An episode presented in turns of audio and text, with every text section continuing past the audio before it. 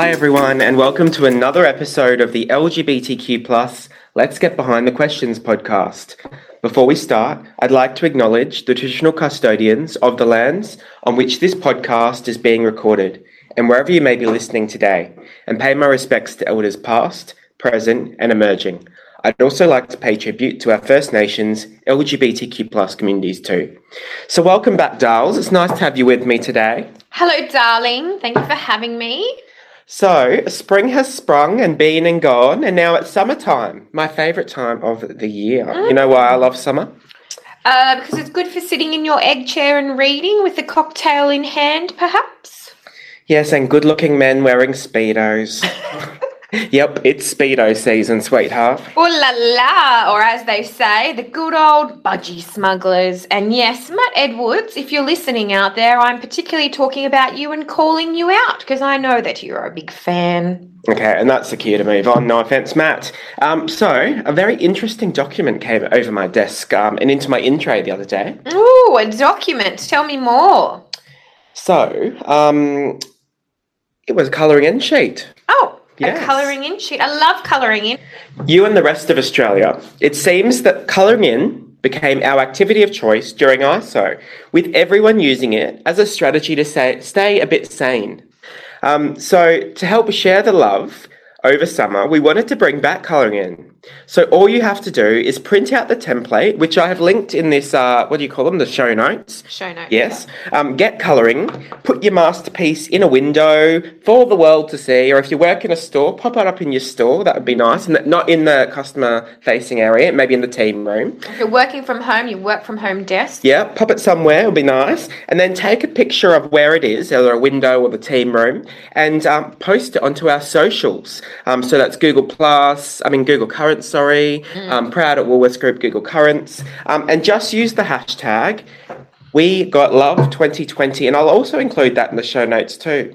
So there's a lot of words there. Yeah, so it's going to be a great way for us to connect as a community over summer, to share the love, and it's also a great activity that you can do to relax. You know, adult colouring, very relaxing. Is it? A bit of mindfulness. Yes, it's also good to do with a wine in hand. Yeah, and you can get the kids involved as well if you've got kids. Not with wine in hand. no, No. school holiday activity with the kids. And Yes. question for you, Nick: Mm. Is there a prize for best colouring in? Because I love a bit of a competition. Yes, there is. So we are going to select the best entry and they will score an exclusive prize pack. Now, I can't tell you too much with what's in there, but there, of course, we'll put some Proud merch in there, some colouring pencils, and maybe some extra goodies. Um, so definitely colour your little hearts out and you might win that.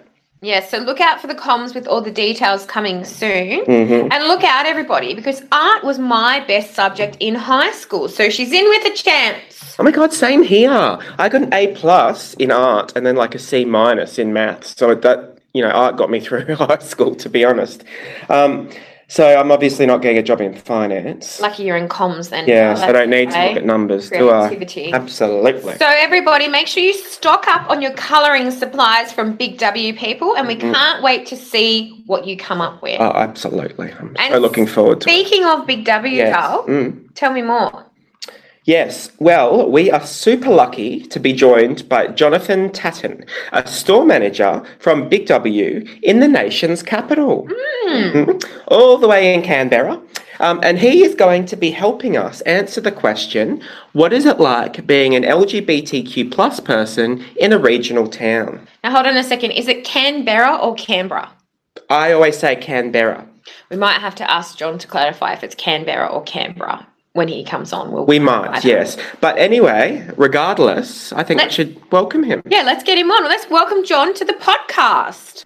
G'day, Nick and Nick. Thanks for having me on the show. So, Nick and I were just talking about the We Got Love Summer Colouring In contest, and I've seen your early entry, and I want to give you a little bit of feedback because I feel like you could do a little bit better, doll. Well, I'd have to admit, the first attempt may have been a tad of a throwback to my colouring skills from decades ago. Perhaps the Judges Participation Award, maybe? Can I be honest? It looked like you got a child to do it for you.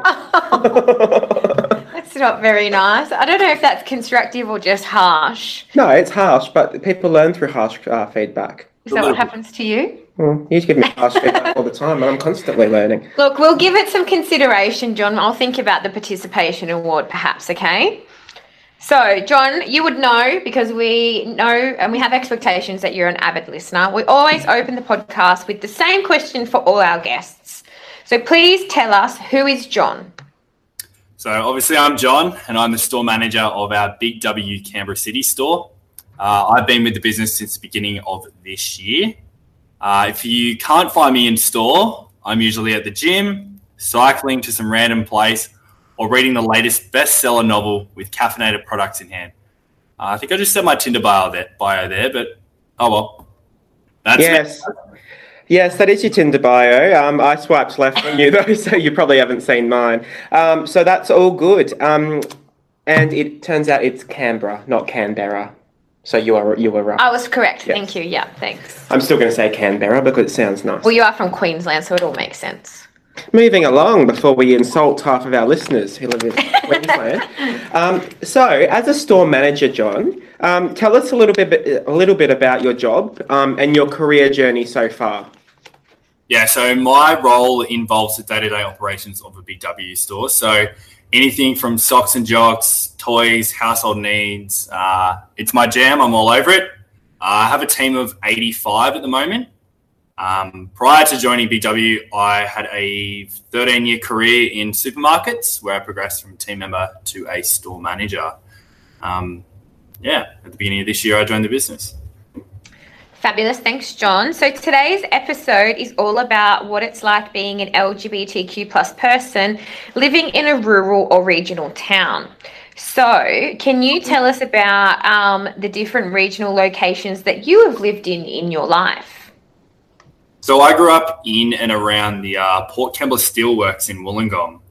Um, my teenage years, was, we also spent a copious amount of time within the Grafton area, which is in northern New South Wales. In my adolescence, I spent a year living in rural America. Uh, from that, I returned and I packed my bags for sunny Canberra. Uh, I wasn't in Canberra for long before my career moved me to live and lead a number of stores in the New South Wales country towns of Griffith, Narrandera, and Cooma. Oh, there's lots you've lived, haven't you? You've lived in a lot of different places there. Um, that's nice. I've been to uh, one of them, Grafton. I remember I drove through there once, took a wrong turn. And Where are you going? I was going to Sydney from Brisbane, uh-huh. um, but ah. turned off the highway to try and get some petrol and couldn't find the highway again. And yeah, could you share with us uh, your coming out story? So I know um, many of our listeners may not have uh, caught the panel, although I'm hoping everyone did. But you know, realistic, they may they may not have. Um, so could you uh, tell us a bit more about that, please? Yeah, so coming out was uh, difficult in rural and regional Australia with no real role models or any outlets to interact with other uh, LGBTIQ plus people. Uh, I attended an all boys high school where the norm was to be a tradie, a steel worker, or an engineer. So I found it really difficult to find my place when that was the expectations. I found without any exposure to any alternatives, it was really isolating. And it took me almost 10 years to be comfortable with who I was. Uh, and I hid, I hid that part of me for a decade. Uh, coming out took a lot of self doubt uh, and internal conflict within me it wasn't until I moved abroad and spent that year in America that I realized that I was out and proud. I remember quietly telling my family when they picked me up from the airport on the return from my trip uh, that I was an out and proud gay man, uh, which it took them a while to accept, but they came around to it. The biggest thing, though, I lost a large number of friends as I slowly came out, which was difficult uh, at the time being. Hmm, it's very sad that last part there, John. Um, could you talk to us a little bit more in detail around your experience growing up as an LGBTQ plus person in a regional town and what that was like? I think the one word that encapsulates it is isolating. There's not really a place for LGBT issues to be uh, discussed when I was growing up. And a lot of people spoke about those issues in a derogatory or like a gossiping manner. manner. So, as a young person, when you only see that bigoted view, uh, it was pretty difficult when you're trying to discover your own sexuality. It took me until my early 20s to realize uh, when I was exposed to a more welcoming and accepting environment that being gay is okay and you can live a very rewarding and wholesome life. But I'll never forget uh, some of the name calling, the isolation, or bullying that I endured in my adolescence. But also, I'll never forget those few people who were very visible allies and were very supportive, who made those times bearable. Yes, very important to have supportive allies. What were some of the challenges you faced, and what were some of the general challenges you think LGBTQ plus people face in these locations, John? The biggest challenge would be the lack of knowledge and understanding uh, a lot of people have. I think people simply fear what they don't understand, so they react in a way that's not always pleasing or inclusive. Uh, once I was out and proud, particularly within the Riverina and Snowy Mountains, there was a constant battle in explaining the basic truths uh, to people. Uh, people would ask questions that you, we might think uh, are silly or might not be questions that we're comfortable asking. However, you've got to front those questions and truths and help to educate and create understanding in, in, in people. So the biggest challenge I found in rural and regional Australia was that education piece and the visibility of other LGBTQI plus people. Uh, I found one issue that was quite it's like simply accessing medical health care in, in a country town with a doctor that understands uh, your issues or your your healthcare can be quite confronting. So if you educate the whole community bit by bit, it just helps increase the diversity inclusion within those towns. Um, yeah, it, it, it, was very tiring explaining it over and over. But when once people in those areas were explained things, um, they were some some of the strongest allies I've ever had. Mm, it's interesting that you talk about that particular example because I think just something that's like every day, like going to a GP who can understand you um, and can provide you with the right advice and the right type of healthcare and the right type of testing, for example. Mm. Makes me think of the episode we did last last week for HIV and you know yeah. yeah, and how people in regional towns, you know, how they get access to that that yeah. treatment and, and that testing. I think a lot of people wouldn't even think that that would be an issue. Like mm. it would just not even come on someone's radar. Um, so, John, you are a visible gay man, out and proud. Why do you think that visibility is important, especially in regional places? And you mentioned that a couple of times around, you know, for you personally, having people who were visible when you were growing up was really important. So, why is that?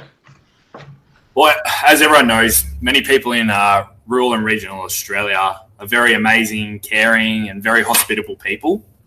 Um, but being visible makes everyone aware that they're open minded and approachable to having a conversation and in being visible, you're making somebody feel comfortable and welcomed into into a community.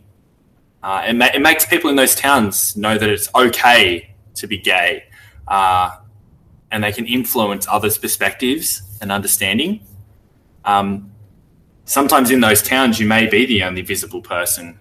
Um, some of the small country towns that I worked in, you're the only person that some of the the customers or team know as out and proud. So you're that cornerstone that people can come to as an ally and feel comfortable in discussing anything that might be, you know, a, a question, a young person coming out. Um, it just makes you very open and a rock for people to lean on. Very, very good. Um, I just you keep on saying this, and I think we should put it on a T-shirt. Um, being gay is okay. Mm. Uh, like you've said it a few times, slogan. and I'm just thinking, ching ching. Like we could sell that in Big W stores all around the country. We could, yeah. LGBTQ plus podcast merch. Yeah. Being gay is okay. Get the trademark ready, guys. What's that? Get the trademark ready. Yeah, it was our idea. This podcast never happened. What about what about one for me? What would it be? Being bi is not a lie. Don't know about that one. That's nice. Yeah. Anyway, we'll move along. You can keep brainstorming in the corner. Um, now, John, I know you're very passionate about diversity and inclusion. So tell us a bit about how you have supported um, some other LGBTQ plus people and their journeys. Yeah, so diversity and- and inclusion is, is, is what makes us human. Uh, so supporting and understanding everyone enriches us all. Uh, I found that I struggled to find role models and sport as a young person. Therefore, now I strive to be that visible role model for others because I felt I didn't have that at times in my life when I was growing up. Uh, one experience that stays with me from my entire career, though, from a young trans woman who was experiencing domestic violence in her tra- transitioning journey really sticks out to me as to why we should be advocates for diversity and inclusion. Uh, this one afternoon, I, I remember she came into my office, tears in her eyes. She had a new birth certificate in hand, um, which was a very, very emotional and proud moment for her. To have a young woman who's now very confident, ambitious, and living her authentic life uh, came about because she felt very comfortable and supportive in that workplace, which made me realize that as a leader, we have the potential through our actions and words and representation to influence and support other people. I think simply listening and sharing sharing stories uh, with this team member and leading leading a team around her of very supportive and diverse people just shows people that when you're authentic about yourself, others others will follow and feel comfortable to be their authentic selves.